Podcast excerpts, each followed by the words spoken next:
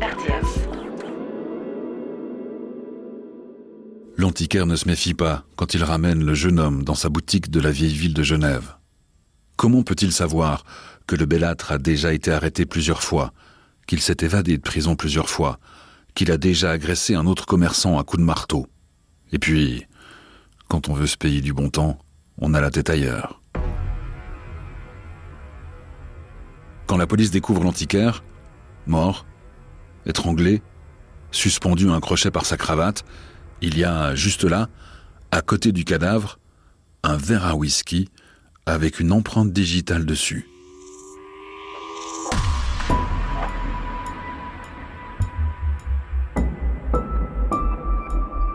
Crime Suisse.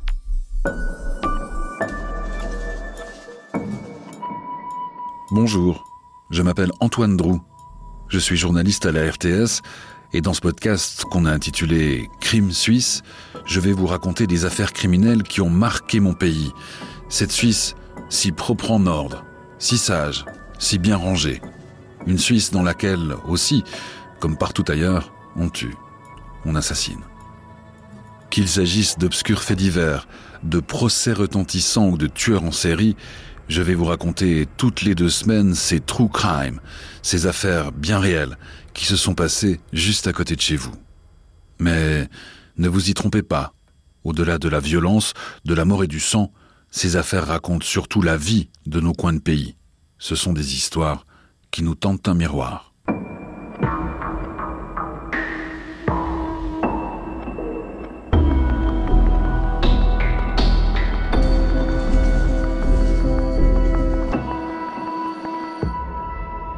Crime Suisse, épisode un, de Genève à Zurich, un périple sanglant en Helvétie.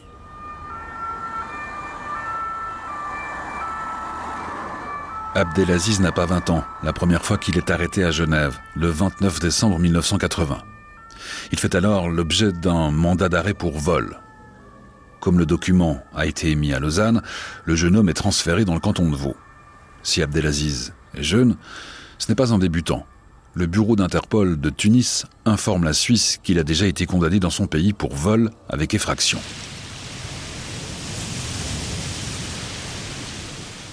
La Tunisie, c'est là qu'Abdelaziz est né. Avant de quitter son pays, il a d'abord quitté sa famille. Ils étaient neuf frères et sœurs. Il est parti très jeune de la petite maison familiale qui surplombe à Mamet. Il venait d'apprendre qu'il était adopté. Dans un article de l'Illustré de mille neuf cent quatre-vingt-sept qui retrace son épopée criminelle, Abdelaziz est décrit comme un adolescent solitaire, imprévisible, impulsif, violent. Un ado qui tape facilement ses camarades de jeu. Au foot, il brandit un couteau sous le nez d'un adversaire. Il aurait même volé des armes pour rançonner des touristes. C'est ce qu'écrit le journaliste qui s'est rendu sur place en Tunisie pour son reportage sur les traces du délinquant. Les morts de Genève et de Zurich, la fusillade à l'hôtel Victoria de Paradiso, tout cela est encore loin, c'est vrai. Mais la violence, elle, est déjà au rendez-vous.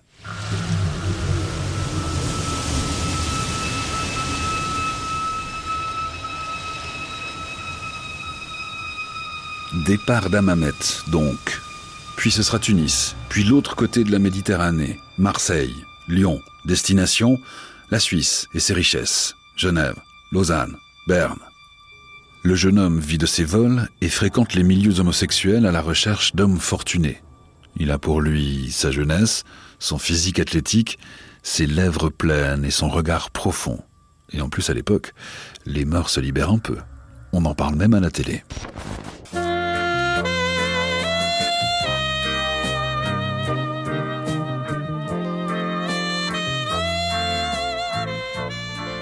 En créant comme ça un bar uniquement pour homosexuels, vous n'avez pas l'impression quand même de, de créer une sorte de ghetto? Non. Non, c'est uniquement pour que les gens de, du milieu puissent sortir, étant donné qu'ils sont assez refoulés ailleurs en général. Ils sont refoulés ailleurs? En disant que, aussitôt qu'on sait que c'est un homosexuel ou pas, soit on, soit on s'en moque, soit on se retient, on se met en retrait, mais... Euh, vous avez qu'à aller dans les bars homosexuels en général, malgré que c'est ouvert pour tout le monde, la majorité est toujours homosexuelle, dès qu'il y a bien une raison à ça. C'est un besoin, non? Oui. Il faut bien qu'ils se retrouvent quelque part, comme, on, comme tout le monde sort la, la journée ou la nuit pour sortir, pour aller quelque part pour aller boire un verre. mars mille neuf cent quatre-vingt-un. La communauté gay ose s'afficher davantage. Nous sommes quelques mois avant les premiers meurtres qui seront reprochés à Abdelaziz et la R T S diffuse cette émission intitulée « Le Gay Printemps ». Le journaliste constate que de nombreux cafés ou des lieux de rencontre destinés à cette communauté sortent de l'ombre en Suisse romande. Les langues se délient. Est-ce qu'on peut danser ici? On peut danser, oui. Même les homosexuels? Euh, oui, même les homosexuels. Bon, la loi, la loi genevoise, euh, évidemment, interdit les, les danses genre de slow, euh, choses comme ça, entre, entre hommes ou enfin, entre femmes. Mais autrement, bon, les, les danses modernes, évidemment, euh, tout, tout, le monde, tout le monde peut, peut aller sur la piste.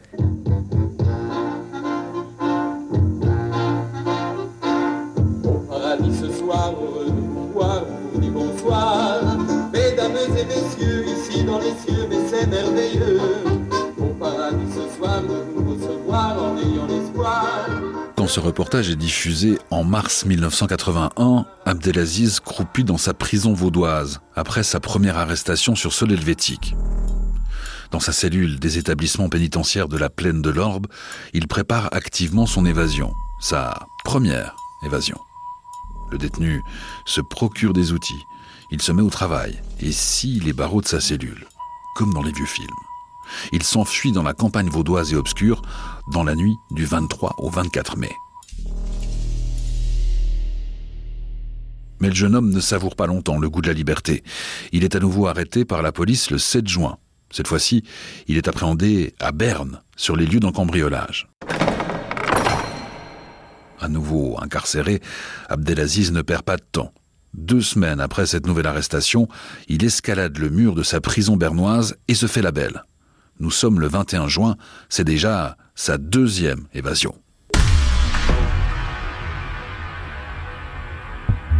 Le lendemain à Genève, un antiquaire sexagénaire et homosexuel frôle la mort dans son arrière-boutique. Son agresseur est un jeune nord-africain qui le frappe à la tête de plusieurs coups de marteau. L'antiquaire se défend et l'assaillant prend finalement la fuite en emportant avec lui un butin de cinq mille francs. Les coups de marteau resteront longtemps visibles sur son crâne.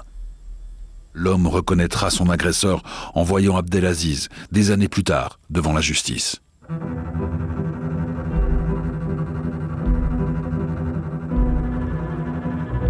Une semaine après cette agression à coups de marteau, le vingt-neuf juin mille neuf cent quatre-vingt-un, Abdelaziz est arrêté, encore. Cette fois, c'est à Bâle, à l'autre bout de la Suisse, que la police lui met la main dessus. Il est renvoyé dans sa prison bernoise. Mais le jeune homme ne se laisse pas abattre. À nouvelle détention, nouveau plan d'évasion. Le dix-neuf septembre, il appelle un gardien. Il y aurait un problème technique dans sa cellule, comme dans les vieux films. Le maton entre et alors qu'il tourne le dos au prisonnier, celui-ci se jette sur lui. Il veut l'étrangler, mais le gardien, déséquilibré, tombe et s'assomme sur le sol. Abdelaziz s'empare des clés. Il s'évade. C'est sa troisième évasion en quatre mois.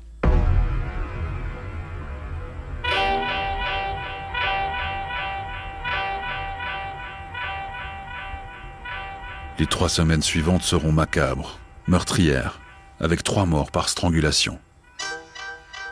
Première victime, à Genève. Le vingt-neuf septembre mille neuf cent quatre-vingt-un, un riche antiquaire est tué dans la vieille ville. Il avait cinquante-six ans. Il était homosexuel. Son meurtrier l'a étranglé avant de le suspendre à un crochet avec sa propre cravate. Parmi les indices récoltés sur la scène de crime, un verre à whisky avec une empreinte digitale dessus. À Zurich, ensuite. Le sept octobre mille neuf cent quatre-vingt-un, un homme de soixante-seize ans est retrouvé mort à son domicile. Il a été étranglé avec une cravate. La presse suisse le décrit comme un homosexuel amateur de nord-africain. Au milieu des pièces à conviction, une enveloppe avec une empreinte digitale dessus.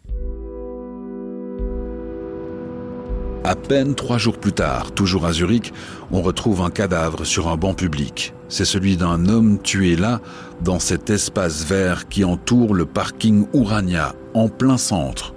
On est à deux cents mètres de la Bahnhofstrasse d'un côté et à deux cents mètres du Niederdorf de l'autre, deux des endroits les plus fréquentés de la ville. La victime, soixante-dix-neuf ans, a été étranglée avec des lambeaux de parapluie cette fois. C'était un millionnaire, affirme la presse, qui précise qu'il était homosexuel.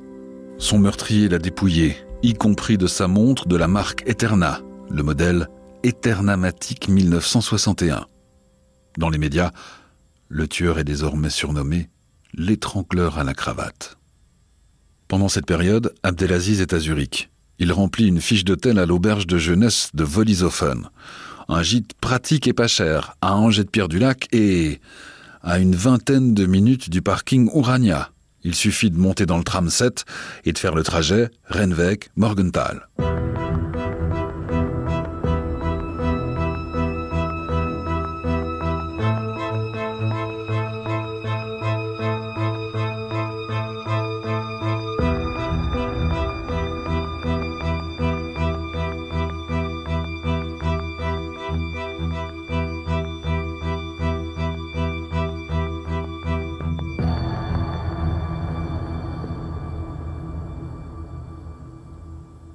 Après son séjour zurichois, le Tunisien s'évanouit dans la nature.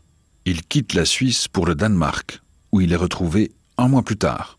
Il est arrêté à Copenhague pour des soupçons de vol. Il a sur lui une montre de la marque Eterna. Il faudra attendre le deux mars mille neuf cent quatre-vingt-deux pour qu'Abdelaziz soit extradé en Suisse et placé dans la prison genevoise de Champ-Dollon. Il est prévenu de plusieurs actes de brigandage, de meurtre et d'assassinat. À nouveau, il cherche à s'évader, à deux reprises. Il échoue, à deux reprises, même la fois où il prend un gardien de prison en otage, couteau sur le ventre, et qu'il menace de tuer sa famille. Mais l'homme ne se décourage pas. Il n'est pas de ceux qui supportent les cages. Le quatre juin mille neuf cent quatre-vingt-quatre, il profite d'une visite au cabinet du juge d'instruction. En plein interrogatoire, Abdelaziz se lève, ouvre la fenêtre et saute du deuxième étage du palais de justice avant de disparaître dans les rues de Genève. Comme dans les films. C'est sa quatrième évasion.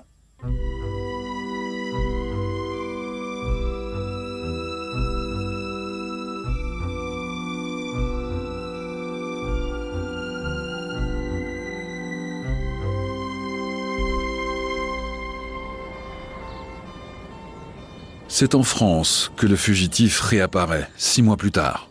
Il est arrêté avec deux complices à Antibes, près de Nice, pour vol de voiture. En tentant de s'échapper, les délinquants ont grièvement blessé un agent. Ils l'ont écrasé avec leur véhicule. Dans la voiture, la police trouve un grand couteau et un fusil de chasse à canon scié, comme dans les films.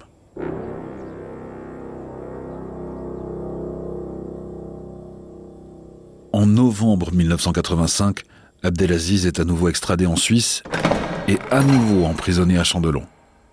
C'est là qu'il rencontre Ruth, une codétenue. Elle est soleroise, elle a vingt-six ans, elle est blonde, elle est belle. Ses yeux sont aussi clairs que les yeux d'Abdelaziz sont foncés. Ruth purge une peine de quatre ans et demi de prison. C'est qu'elle a séquestré un homme dans son appartement, où il a été torturé par des comparses pour qu'il révèle une cache de drogue. Elle a aussi été jugée complice de la tentative de meurtre d'une prostituée thaïlandaise qui lui faisait de la concurrence au Pâquis. Oui, Ruth se prostitue. Ruth a débarqué très jeune dans le quartier chaud de Genève pour louer son corps, vers mille neuf cent soixante-dix-huit mille neuf cent soixante-dix-neuf. Elle n'avait même pas vingt ans. Née d'un viol, elle a été adoptée et élevée à la dure à Saint-Gall par sa famille d'accueil. Le père est sacristain et la cave où elle est souvent enfermée est sombre. Les coups de ceinturon font mal, tout comme ces mots prononcés le premier jour où elle ose se maquiller. « Tu n'es qu'une putain, comme ta mère. » À quatorze ans, elle fugue avec son frère, lui aussi adopté. Elle est violée par un de ses amis. À seize ans, elle commence à se prostituer, d'abord en Italie, puis à Genève. Elle est Blondie dans la revue Minuit Plaisir. Spécialisée dans le sadomaso, elle est aussi parfois surnommée la fée des Pâquis. Ses sœurs de pavé s'en souviennent comme d'une fille très gaie, très marrante, qui sourit tout le temps. Mais sous le charme et les sourires, Ruth est une dure à cuire. comme Abdelaziz, dont elle tombe amoureuse en prison. Les deux enfants adoptés se sont trouvés. Pendant deux ans, ils s'aiment et elle demande à pouvoir se marier avec cet homme qu'elle considère comme un Robin des Bois martyrisé. Des demandes systématiquement refusées par la justice.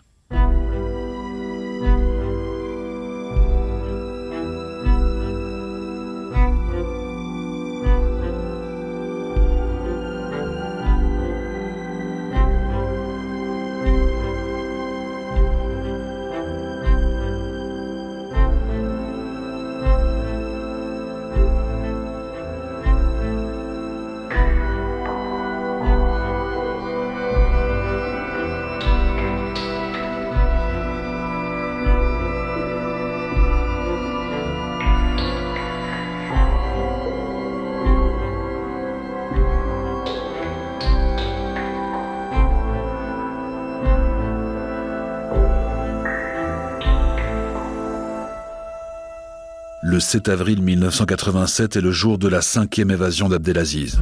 Une évasion spectaculaire, comme dans les films. C'est grâce à l'aide de Ruth, au bénéfice d'un régime de semi-liberté, que le détenu parvient à prendre la poudre d'escampette. Armée de deux pistolets, elle parvient à bloquer le portail de Champ-Dollon. Mardi dernier, entre quinze et seize heures, Abdelaziz effectue sa promenade quotidienne. À ce moment, une jeune femme se présente au portail principal par interphone. Elle déclare au surveillant qu'elle a un colis à déposer pour un détenu. Le procédé est fréquent, le surveillant n'hésite donc pas à ouvrir le portail. Lorsque la grille est entrouverte, la jeune femme laisse tomber le paquet, un paquet de la taille d'un téléviseur qui bloque les deux pans de la grille et empêche par conséquent la fermeture du portail, et ce d'autant plus que le paquet est en fer rempli de blocs de bois. Apercevant la scène, dont il est probablement le scénariste, Abdelaziz se précipite vers le portail, franchissant notamment trois grillages. Une fuite que les gardiens de Champ-Dollon auraient pu interrompre s'ils ne s'étaient pas trouvés sous la menace d'une arme à feu braquée par la jeune femme. Le couple saute alors dans une voiture et disparaît dans la nature.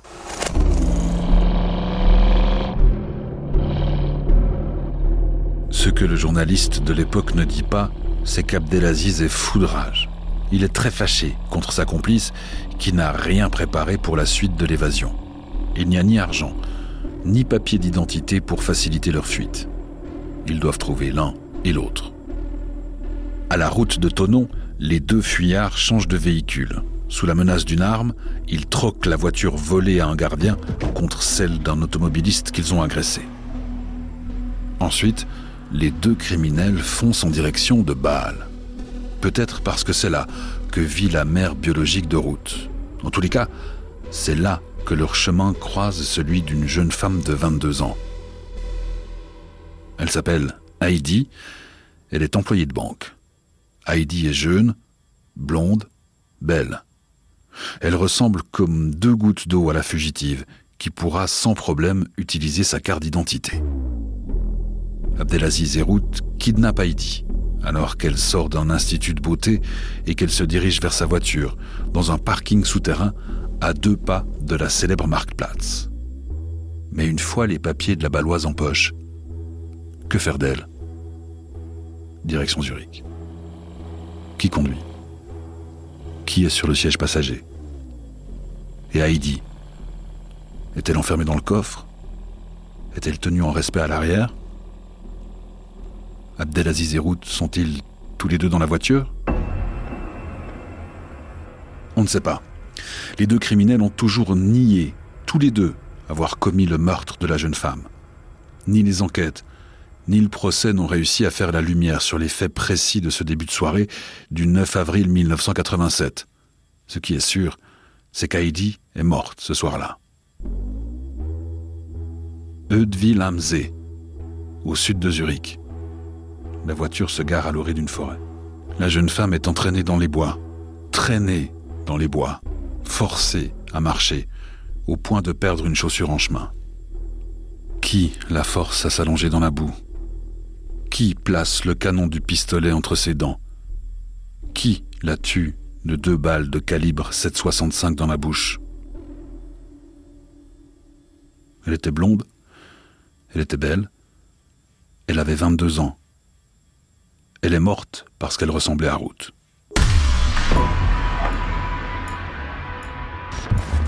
È in questo bosco che sabato mattina è stato ritrovato il corpo inerte di Heidi, ventiduenne, impiegata di banca, nubile. La ragazza era scomparsa da mercoledì scorso dal suo domicilio nel cantone di Basilea Campagna. La ragazza potrebbe essere entrata in contatto con la coppia arrestata.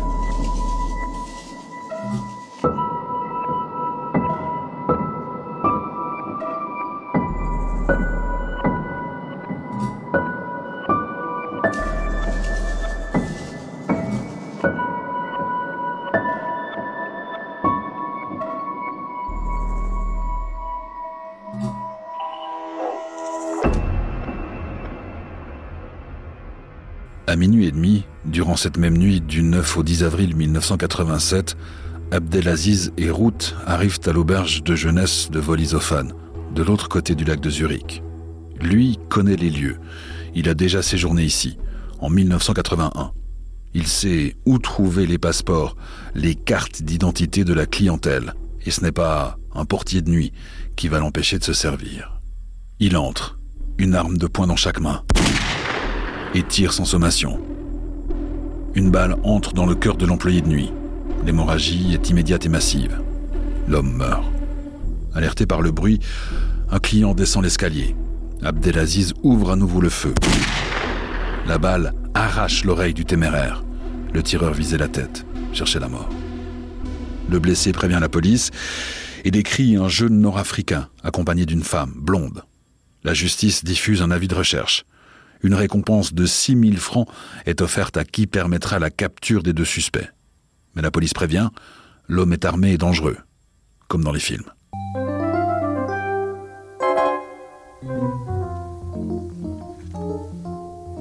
Tötungsdelikt am Nachtportier von der Zürcher Jugendherberge und an der zweiundzwanzigjährigen Frau, die zu Eudville an der Limmat verschossen worden ist, scheint aufgeklärt. aufgeklärt. Die Tessiner Polizei hat nämlich heute Morgen den sechsundzwanzigjährigen Tunesier Abdelaziz und seine Begleiterin verhaftet.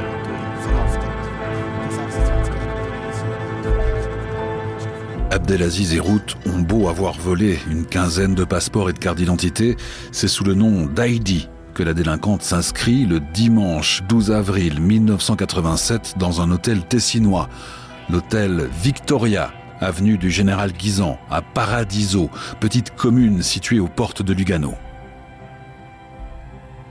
Il est vingt-deux heures et le lac scintille dans la nuit. Ils boivent un coca, puis montent dans la chambre quarante-six. Mais le chauffeur de taxi qui les a amenés à l'hôtel a reconnu les deux fuyards. Il a contacté la police. En pleine nuit, les forces de l'ordre appellent le gérant de l'hôtel Victoria, comme il le raconte lui-même dans cet archive R T S. Vers deux heures la nuit, le matin, si vous voulez, et la police cantonale du Tessin m'a téléphoné à la maison en montrant moi des, des photos pour voir si je reconnaissais ces, ces gens. Et après ça, ils sont, ils sont décidés de, d'attaquer, si vous voulez, la, la chambre et ils ont pris ces, ces gens. La police tessinoise a pris d'assaut l'hôtel, donc? Oui, si vous voulez, oui. Ils étaient combien? Ah, ils étaient sûrement une vingtaine. Il y a eu beaucoup de coups de feu? Il y en a eu beaucoup, oui. Je ne sais pas un numéro combien, mais disons sûrement une vingtaine de coups de feu. Est-ce que vous avez eu peur? Non. Échange de coups de feu. Lui est blessé au bras, elle à la jambe.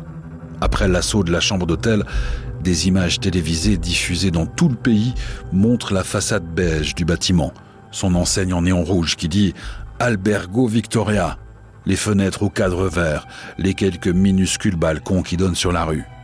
La caméra monte ensuite les escaliers. Moquette rouge et or. Accrochée au mur, au-dessus d'une commode en bois, il y a un téléphone en bakélite, un de ces vieux appareils à fil où l'on faisait tourner le cadran au gré du numéro à composer. Dans le couloir, il y a aussi quelques fauteuils en velours vert forêt et un peu plus loin, un attroupement médiatique devant une porte défoncée, trouée de balles. On filme les grosses douilles, juste là, par terre. Le bois est éclaté, la serrure aussi.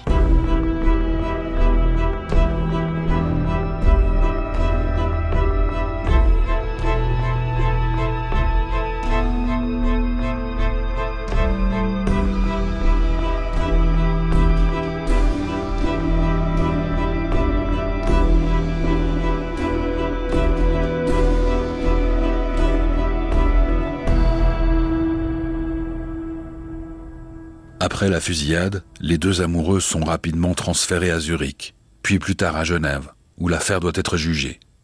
Le dix-sept août mille neuf cent quatre-vingt-sept, Abdelaziz est de retour à la prison de Champ-Dollon.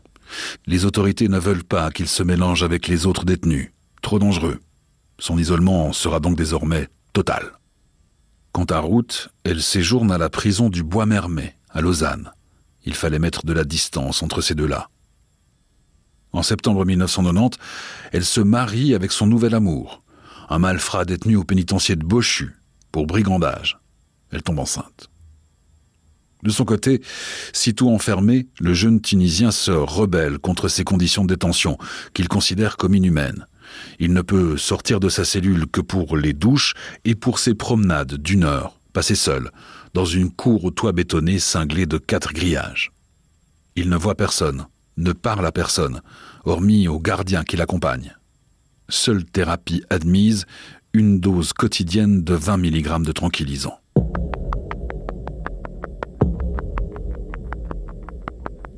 Après deux ans sans interruption de ce régime-là et de nombreuses plaintes du détenu, une délégation du tribunal fédéral vient constater les faits sur place. On visite sa cellule, le parloir qu'il n'utilise jamais, les extérieurs. Et le T F donne raison à l'étrangleur à la cravate. Tout homme a droit à la dignité, quels que soient ses crimes, rappelle la cour. Cela fait deux ans qu'Abdelaziz est enfermé à l'isolement. Le procès pour les crimes dont il est accusé n'a toujours pas eu lieu.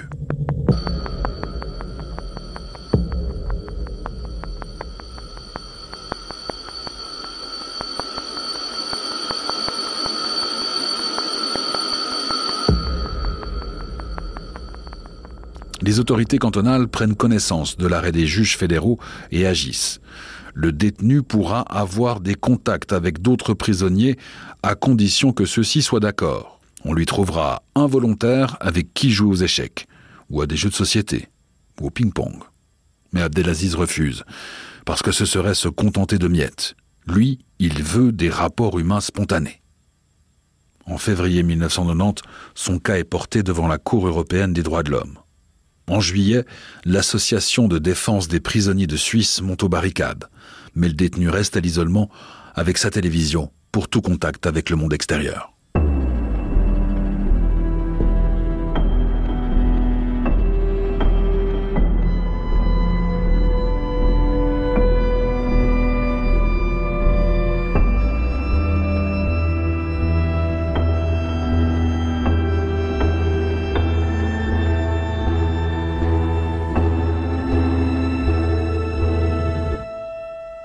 Le procès d'Abdelaziz et de Ruth s'ouvre à Genève le quatre mars mille neuf cent quatre-vingt-onze, dix ans après les meurtres de Genève et de Zurich, quatre ans après la folle cavale qui s'est terminée au Tessin. Lui est inculpé de cinq assassinats, d'une tentative d'assassinat, de sept brigandages et de cinq évasions. Quant à elle, on lui reproche deux assassinats, une tentative d'assassinat et deux brigandages. Au tribunal, l'ambiance est électrique, les mesures de sécurité drastiques. Tout le monde passe au détecteur de métaux. Abdelaziz conteste tout. Les témoins zurichois qui ont vu un jeune nord-africain avec un des homosexuels tués en mille neuf cent quatre-vingt-un ne le reconnaissent pas. L'enveloppe sur laquelle figurait son empreinte digitale est introuvable. « On a fabriqué des preuves contre moi, je dépose plainte », dit-il pendant le procès. Mais l'antiquaire homosexuel agressé à coups de marteau sur la tête en juin mille neuf cent quatre-vingt-un à Genève témoigne à la barre.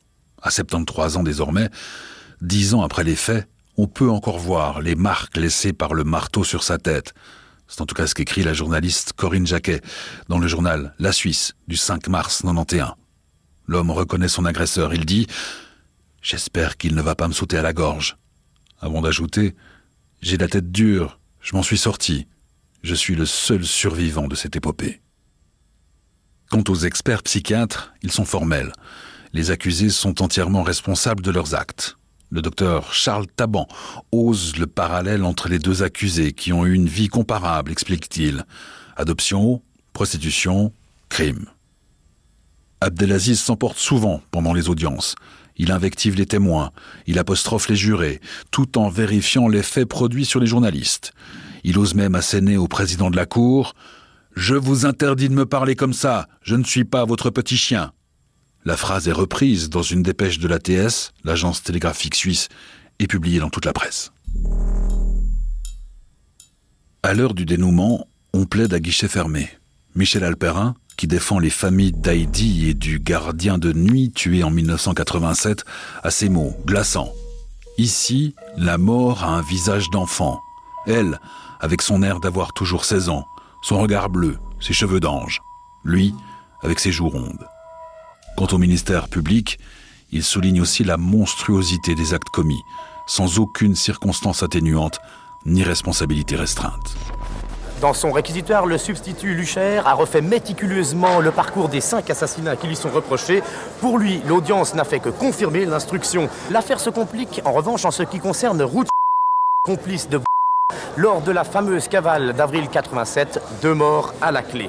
On ne saura jamais lequel des deux a tiré sur Heidi pour lui extorquer ses papiers, avoue le substitut. Mais il est certain qu'ils s'y sont mis à deux. Un pour maîtriser la victime, l'autre pour lui tirer les deux balles dans la bouche. Ils ont agi donc avec monstruosité.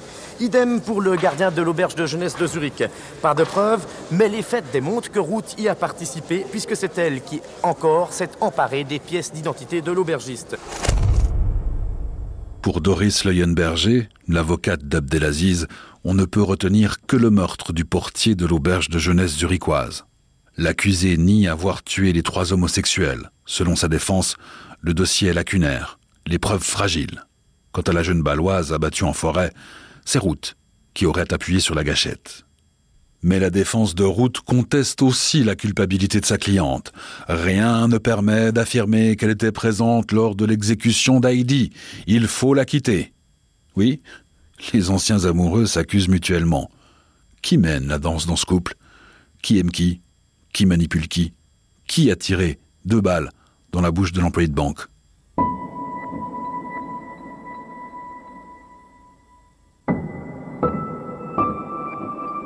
Le douze mars mille neuf cent quatre-vingt-onze, après douze heures de délibération, le verdict du jury tombe. Abdelaziz est reconnu coupable des cinq assassinats, de la tentative d'assassinat, des sept brigandages qualifiés, dont quatre en lien avec les homicides, de plusieurs vols et d'une mise en danger de la vie d'autrui, celle des policiers venus l'arrêter au Tessin. Sa complice Ruth est reconnue coupable de deux assassinats, celui d'Heidi et celui du portier de l'auberge de jeunesse zurichoise, en qualité de co-auteur. Les culpabilités établies, il s'agit le lendemain de fixer les peines. À nouveau, l'audience est sous haute tension. Abdelaziz proteste violemment. Il traite les jurés de lâches et réussit à donner des coups de pied dans la porte de l'antichambre tout en étant expulsé de la salle. Le substitut du procureur requiert la réclusion à vie pour l'accusé principal. Il le qualifie d'inhumain, de barbare, d'égoïste. « C'est un être malfaisant et abject », assène-t-il. Pour Ruth, le ministère public demande vingt ans, parce qu'elle au moins, elle a fait profil bas devant la justice. Parce qu'elle au moins, elle a plus de chances de s'amender dans la vie. Parce qu'elle est enceinte aussi. Le verdict tombe. Prison à vie pour Abdelaziz. Une peine assortie d'une expulsion à vie du territoire suisse. Quant à Ruth, elle écope de dix-sept ans de réclusion.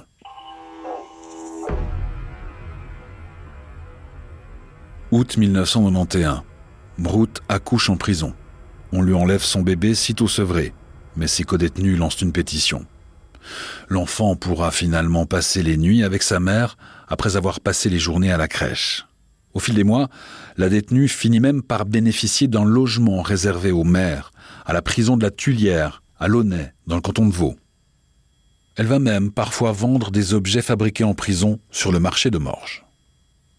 Mais le samedi vingt et un août mille neuf cent quatre-vingt-treize, Ruth meurt d'une overdose, à trente-deux ans. Son corps sans vie est découvert en fin de matinée, dans l'appartement carcéral. Son enfant, âgé de deux ans, dormait dans la pièce d'à côté. L'autopsie montrera qu'elle était à nouveau enceinte. C'est durant ce même mois d'août mille neuf cent quatre-vingt-treize que la Cour européenne des droits de l'homme rejette le recours d'Abdelaziz contre sa détention en isolement, détention qu'il considère comme une forme de torture psychologique. Dans leur rapport, Les juges de Strasbourg écrivent que le régime de détention du tueur est justifié en raison de son caractère dangereux et de sa tendance à l'évasion. Il ne s'agit pas, selon eux, d'une violation des droits humains. Le détenu repart à la charge dès mille neuf cent quatre-vingt-quinze, mais ses recours contre son isolement puis ses demandes de liberté conditionnelle sont rejetées les uns après les autres, et ce, pendant des années.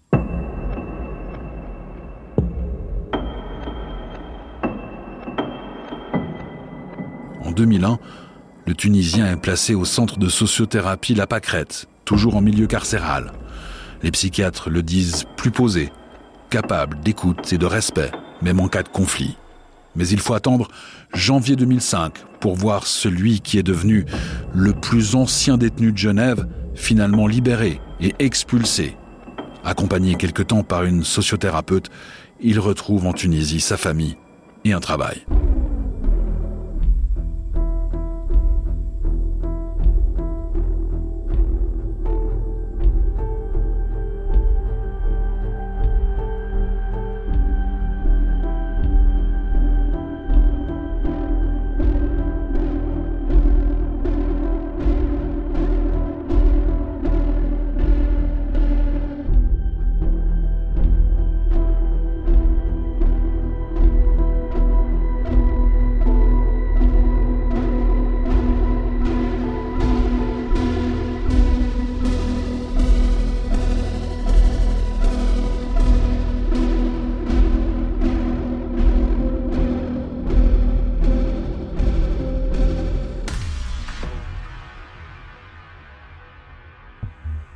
Dans ce nouveau podcast Crime Suisse, on a choisi de vous faire entendre, après le récit, une interview en lien avec l'affaire.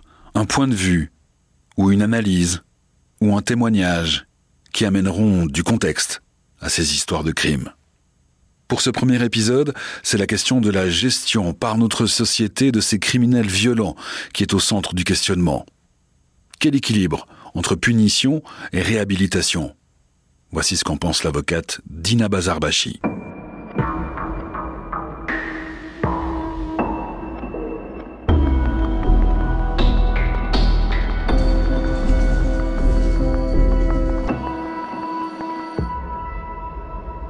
Bonjour Dina Bazarbachi. Bonjour. Dina Bazarbachi, vous êtes avocate à Genève. Vous êtes connue pour vos combats en faveur des droits humains, en faveur des mendiants, des plus démunis, en faveur des détenus aussi, à l'image de celui qui a été surnommé à l'époque l'étrangleur à la cravate. D'ailleurs, son avocate, feu Doris Leuenberger, a été votre mentor, puis votre associé. Avec vous, Dina Bazarbachi, on va parler de dignité humaine, d'isolement en prison, de la notion de, de pardon. Mais d'abord cette question, qu'est devenu Abdelaziz après son expulsion en Tunisie ? Alors, aux dernières nouvelles, il allait bien. Il s'est installé avec son épouse en Tunisie. Il mène une vie tout à fait normale. Ça veut depuis. Dire qu'il y a une possibilité de vie normale après le crime, après la prison ? Alors c'est tout à fait possible puisque effectivement il en est l'exemple parfait. Sa réinsertion a été excellente malgré tout ce qu'il a vécu en, en, en prison, ces, ces longs mois d'isolement qu'il a subis. Des longs mois d'isolement, des, des longues années d'isolement. Des années, ouais. Libérer un détenu qui a été jugé dangereux, c'est toujours prendre un risque, non ? Sur quoi se base l'autorité pour libérer quelqu'un qui a été condamné pour euh, plusieurs assassinats ? Quels sont les critères ? Alors, le critère, c'est la dangerosité et le, et le risque de, de récidive. En général, c'est un médecin qui va euh, examiner le détenu et puis euh, donner son avis sur la libération ou non. C'est prendre un risque, tout de même ? Alors, le risque zéro euh, n'existe pas, c'est évident, mais euh, c'est la vie. Et, et en règle générale, hein, le risque de récidive est très euh, mince si euh, la personne hein, en détention est euh, soignée et euh, dispose en fait de, d'outils pour pouvoir se réinsérer socialement à sa sortie. Qu'est-ce que vous entendez par outils pour se réinsérer socialement ? Quels sont ces outils ? On peut passer par la formation, par l'éducation, par euh, l'apprentissage d'un métier, un suivi psychiatrique, ça peut être énormément de choses en, en fonction du détenu, hein, c'est totalement différent, mais il faut qu'il soit pris en charge dès le départ. Alors plutôt que effectivement penser à de la privation de liberté, à la punition en elle-même, il faut euh, envisager dès le départ une prise en charge euh, socio-thérapeutique et voir euh, ce que le patient pourrait, euh, enfin le patient, le détenu, pardon, euh, ou le patient effectivement euh, aurait besoin euh, pour ne pas récidiver. On utilise souvent l'expression « il a payé » ou « elle a payé sa dette envers la société » quand un ou une criminelle est libérée. Vous en pensez quoi de cette expression, Dina Bazarbachi ? On peut payer sa dette après un crime ? Alors, pour moi, c'est une expression qui est totalement archaïque. Euh, une dette envers la société, pour quelle raison ? On pourrait à la limite envisager une dette envers sa victime. Ou, euh, mais c'est plutôt une dette envers euh, soi-même qu'il faut euh, effectivement envisager de payer. Donc euh, la dette envers la société, on, on ne voit pas pour quelle raison il devrait y avoir... Enfin, c'est cette façon de penser qui est à mon avis totalement archaïque parce qu'elle passe par la punition. On, on voit la punition derrière cette expression et euh, effectivement, il faut penser autrement. La politique pénale doit être pensée et bien sûr que les peines privatives de liberté et la punition en elle-même ne servent à rien si en amont, on n'envisage pas des, euh, une réinsertion sociale et effectivement la sortie du détenu parce qu'un jour ou l'autre, le détenu doit sortir et euh, doit avoir une vie euh, comme... Euh, Euh, l'étrangleur à la cravate que vous avez cité tout à l'heure. Pour les proches, en revanche, euh, la dette, elle n'est jamais remboursée. Surtout quand il y a des, des libérations anticipées, non ? C'est impossible de s'estimer euh, enfin remboursé euh, quand on a perdu un proche. Alors, ça dépend. C'est justement pas pour cela que la personne part en détention. Et, et c'est... c'est euh... Bien sûr que la tristesse, elle est, elle est, elle est, c'est un cap, c'est difficile, mais elle, on ne devrait pas prendre en compte la souffrance de la famille, parce que cette souffrance-là, elle n'est pas palpable. On peut, elle peut être très forte pour une personne, moins forte pour une autre. Et, et en réalité, l'important, c'est de voir comment est-ce qu'on peut envisager une sortie sans risque de récidiver. C'est là qu'il faut axer euh, le travail.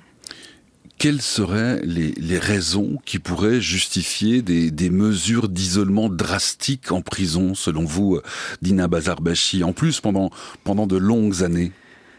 Aucune. Aucune. Aucune. Bien entendu, il ne faut jamais euh, isoler. De nos jours, on peut isoler, euh, je crois, jusqu'à six mois euh, maximum. À l'époque, ce n'était pas le cas.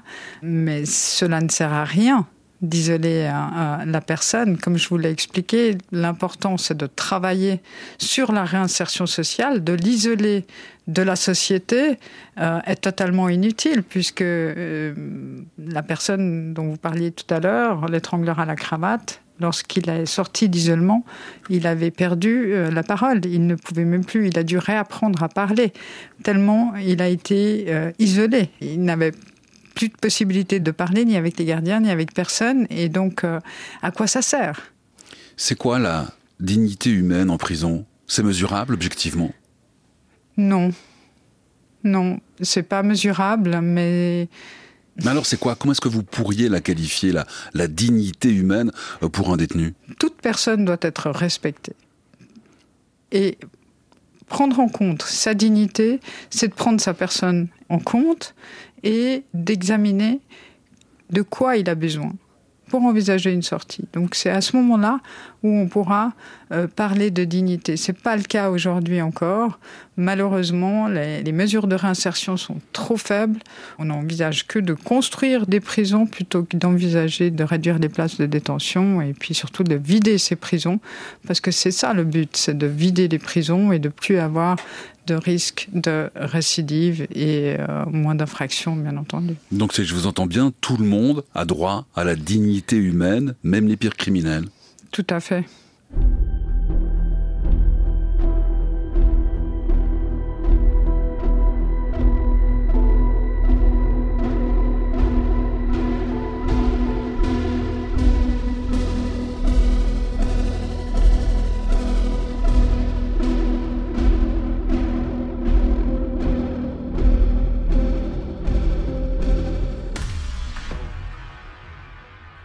À Par ces quelques moments de liberté, entre évasions et incarcérations successives, Abdelaziz a passé l'essentiel de son temps en prison, de sa première arrestation en mille neuf cent quatre-vingts à Genève jusqu'à son expulsion du territoire suisse, en deux mille cinq.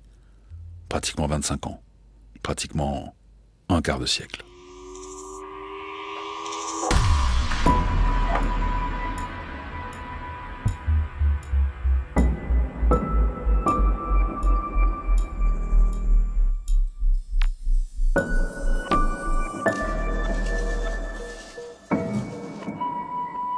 De Genève à Zurich, un périple sanglant en Helvétie.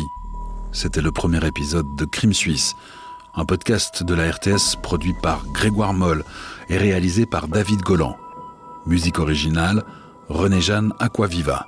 Merci aussi à Jérôme Ruffini qui a réuni la documentation et les archives de la R T S, de la S R F et de la R S I que vous avez entendu en français, en allemand et en italien. Rédaction et narration, c'est moi. Je m'appelle Antoine Droux et je vous donne rendez-vous dans quinze jours pour le deuxième épisode de Crime Suisse. Je vous raconterai le meurtre d'une jeune autostoppeuse à Bienne au début des années quatre-vingt-dix. Chaque épisode de Crime Suisse est d'abord disponible sur Play R T S, puis sur les autres plateformes d'écoute.